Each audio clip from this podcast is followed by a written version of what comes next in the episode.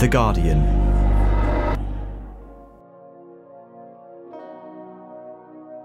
Hello, Science Weekly listeners. Shivani Dave here.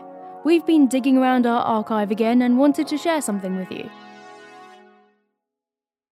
Sun cream, sun hats, and even sunburn. This week in Britain, there have been countless claims that we are in a heat wave. Now, while a few days of hot weather and sun might not quite reach the official requirements, the lovely weather might inspire some of us to take a trip to the seaside. But for those of you who can't, we wanted to resurface this episode from 2019, something to help you at least imagine it. We'll be back next week. See you then.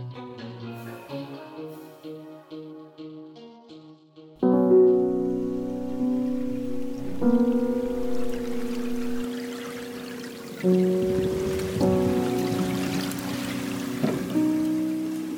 was a child, I absolutely loved natural history, and I spent a long time exploring on my own around the hills of uh, the Scottish Highlands and also along the coast uh, after I'd moved north to one of the most remote fishing ports in the country at Wick.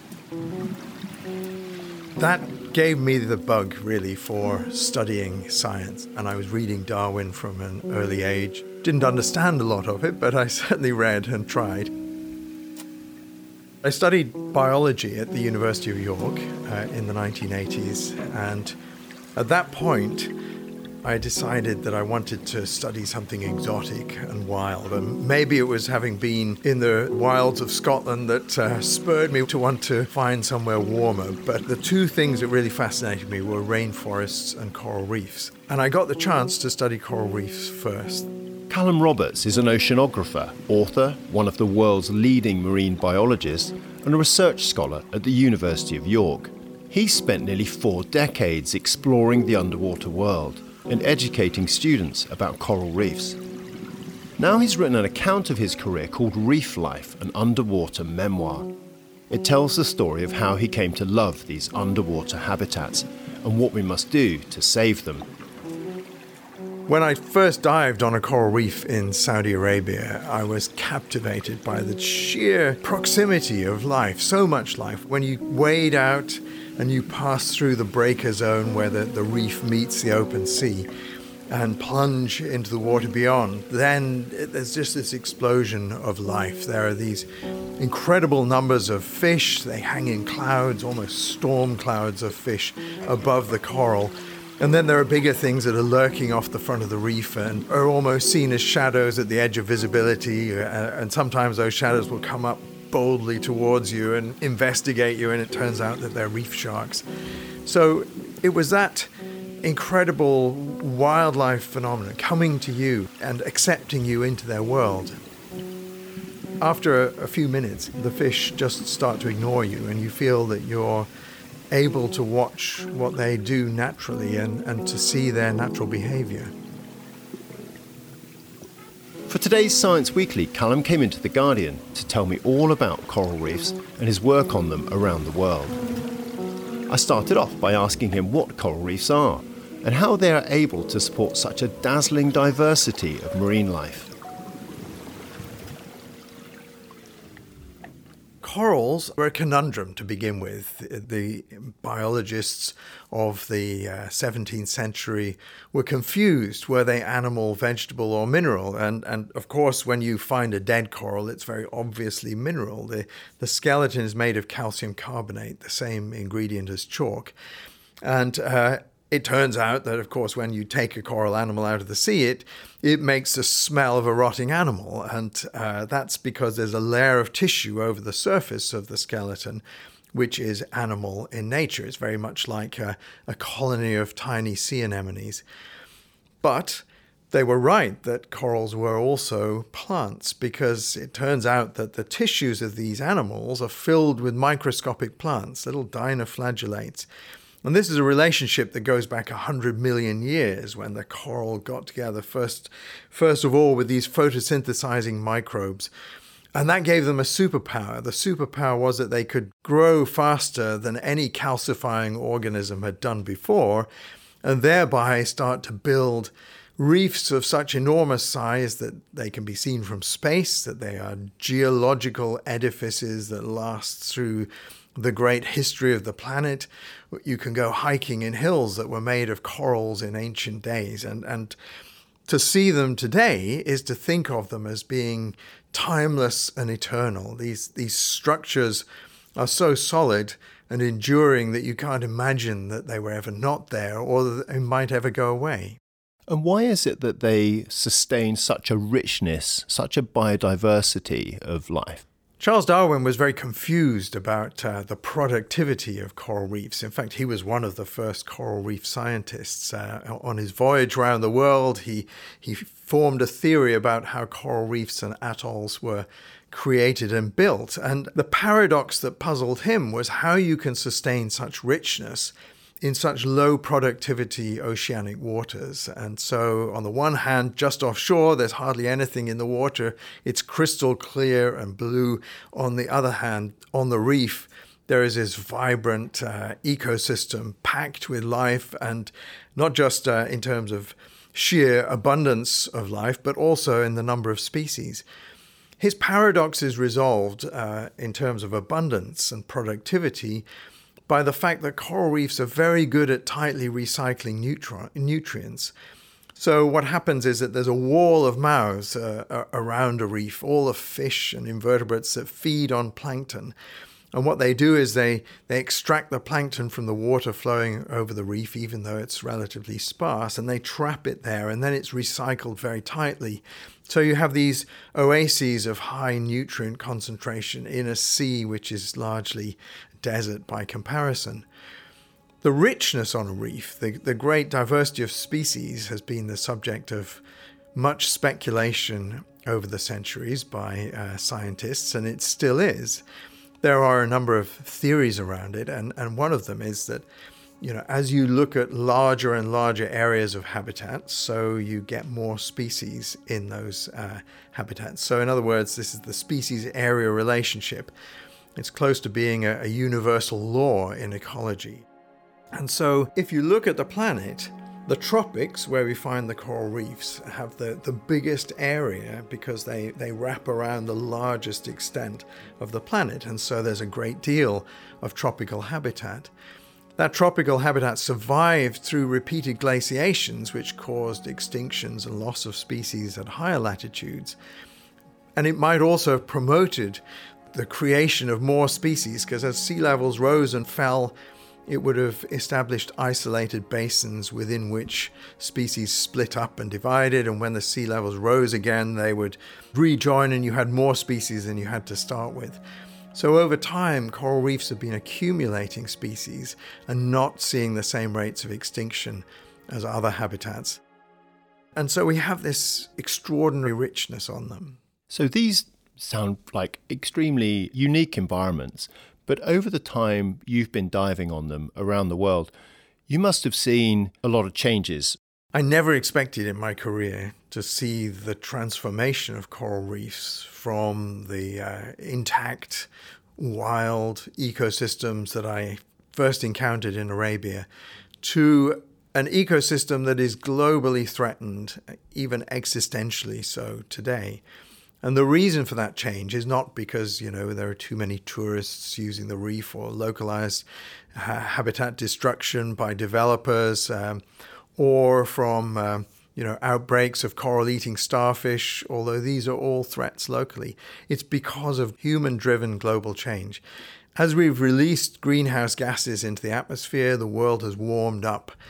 And that has been incredibly damaging to coral reefs because of the effect that it has on the relationship between the coral and its microscopic seaweeds.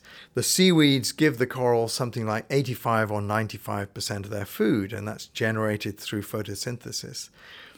But if you raise the temperature more than a degree centigrade above the normal thermal maximum for a place, and you keep it there for a couple of months, then the relationship breaks down. It goes from really good to really bad. And uh, if the corals don't get rid of the seaweeds, then they die. Uh, if they get rid of the seaweeds, they starve. So it's a bit of Hobson's choice here. So they choose to get rid of the seaweeds in the short run, hoping that temperatures will come down again and they can pick them up again from the waters, repopulate their tissues, and it'll all be fine. Quite often, though, that doesn't happen and the corals die anyway. And so across the tropics, we've seen huge atmospheric disturbances from the El Nino Southern Oscillation, this kind of ocean atmosphere phenomenon that drives terrestrial floods and wildfires as well as changing ocean temperatures. That has uh, caused widespread coral death. And, and it's phenomenon known as bleaching because when they get rid of the seaweed microscopic uh, symbionts that live in their tissues, then they go deathly white, bone white, uh, and that's because the, the algae give them most of their color. So that mass bleaching has led to mass death. In uh, one episode in 2015 to 16, 60% of the corals in the northern Great Barrier Reef, uh, a, a completely pristine area, were killed. As each of these events happens, we see a loss of uh, vigor in the reefs, a huge loss of coral cover, immense stress, and uh, they, they struggle to come back. Corals grow slowly. And as they do come back, you know, you see the, the reef repopulating. But the long term prognosis is not good. If we don't reduce carbon dioxide emissions from uh, fossil fuel use, then the world is just going to keep getting warmer. The interval between these catastrophes is going to get shorter. And, uh, you, you know, eventually the coral reefs will not be able to get up again between the blows.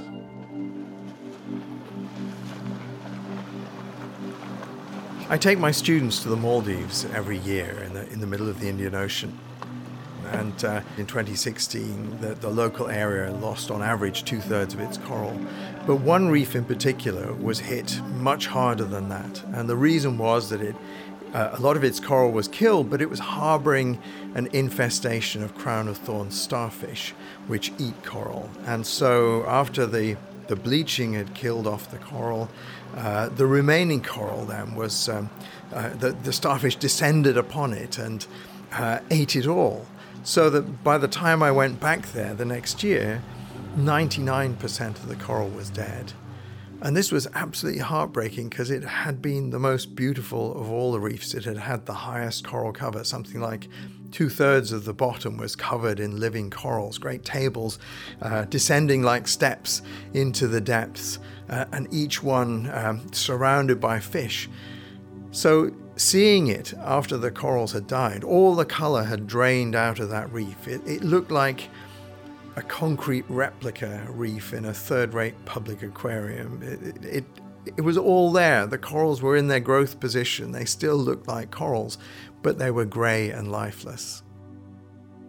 You know, as a scientist, it's fascinating to see such a phenomenon unfolding. And for my students, it was uh, a, a very physical demonstration of the power of global change uh, from greenhouse gas emissions. But it is heartbreaking and tragic to see such a beautiful ecosystem destroyed so completely.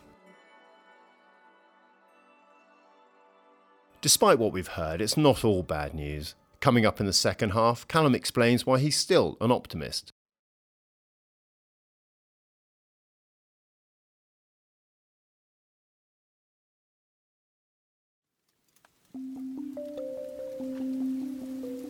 Welcome back to Science Weekly. Earlier, we heard marine biologist Callum Roberts on coral reefs and the damage that is being done to them. But I also wanted to talk to Callum about any optimism he might have for the future of our coral reefs. Is it really all doom and gloom for those studying these habitats? I think there are reasons to be cheerful. Uh, coral reefs still do thrive in many parts of the world. The, the northern Red Sea, for example, is uh, seen as a refuge from global warming. It has not yet bleached in any of the, the major events, and um, corals thrive there still. But they're under attack and retreat um, over large areas of the world, and, and keeping coral reefs healthy and in business is going to be increasingly difficult. And it's going to be impossible if we don't reduce greenhouse gas emissions to, to net zero effectively. In fact, ideally, we would withdraw some of that released carbon dioxide from the atmosphere because it's already overshot what we know from the geological record, the levels at which coral reefs can, can thrive. That said, there is absolutely no reason to abandon them to their fate, to think that there's nothing we can do. When you give a habitat protection from harmful human uses, from uh, overfishing, uh, from destruction by development, then they can thrive much better than they can if they're exposed to all of those forces. So I think, you know, we need to give coral reefs strong protection over as large an area as we can. We need to reduce the stresses to them. And by doing so, I think the outlook will be much better than if we didn't. In a hundred years' time, there will still be life thriving on coral reefs. They may, there may not be as much coral, but the reef structures themselves will still be there, and they will be filled with all sorts of other life that is less affected by warming and by uh, ocean acidification, which is the second thing that carbon dioxide does. When you dissolve carbon dioxide in water, it makes a, a slightly acidic solution. And so uh, that that also is going to impact on corals.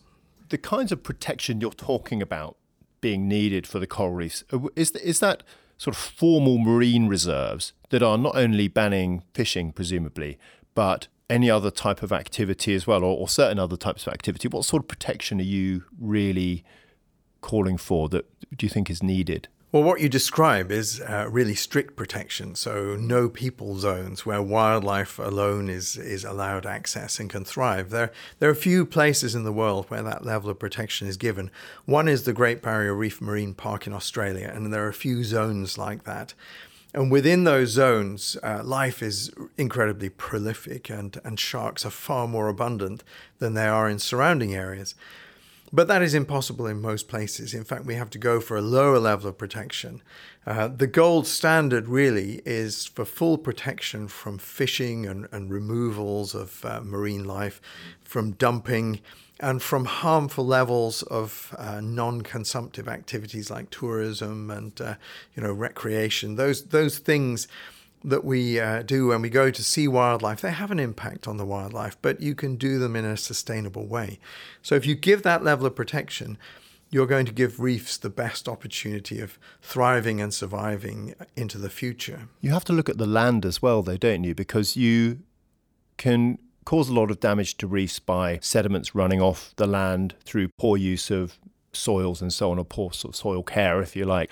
Those are those are issues too, right? In Australia, the Great Barrier Reef Marine Park has been protected since 1975 when it was created, and the threats then were seen as oil exploitation and limestone mining. People were considering, you know, carving up the reefs and shipping it away to make cement. That didn't happen because of the creation of the park, and the park has existed since then and it's offered very high level of in-water protection.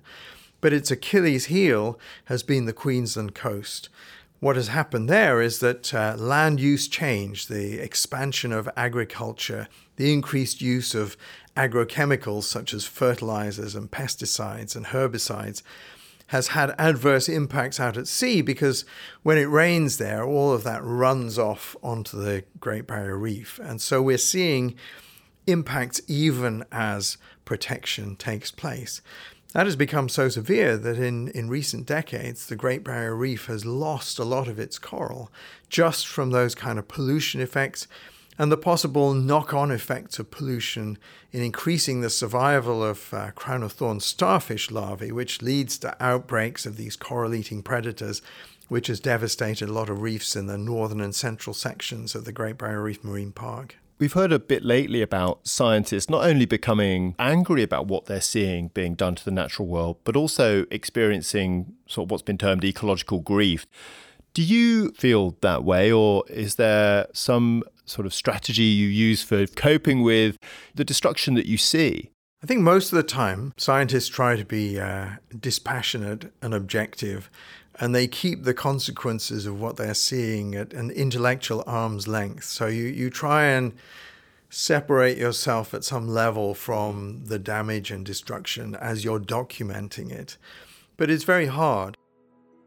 I mean, imagine that you are uh, somebody who is an archaeologist, for example, and you see the destruction of the Bamiyan Buddhas or Palmyra in Syria, that is absolutely crushing for anyone, and that is happening underwater.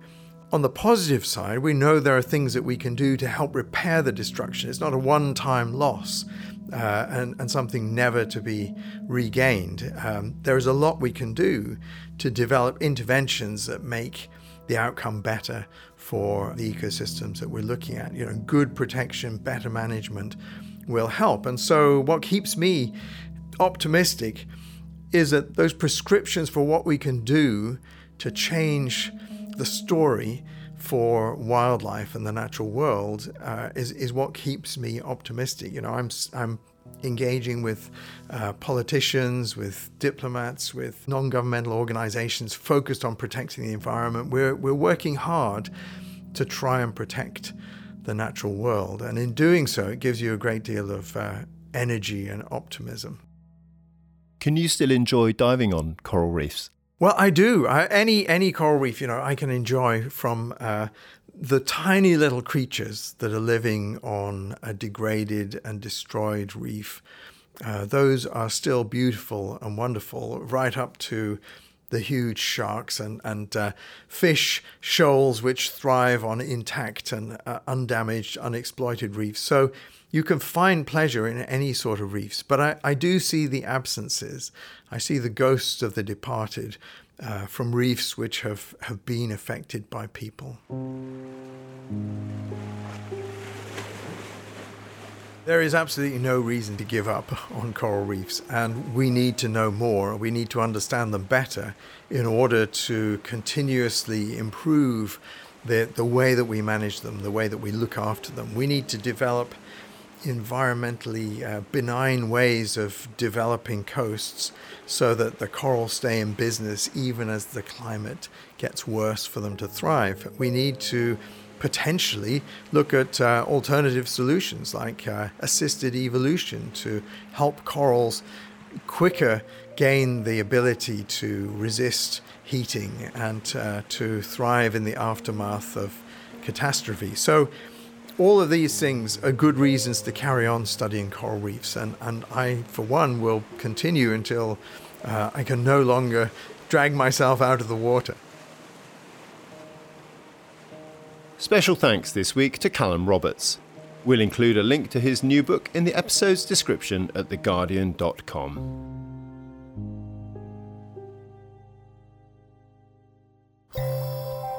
For more great podcasts from The Guardian, just go to theguardian.com slash podcasts.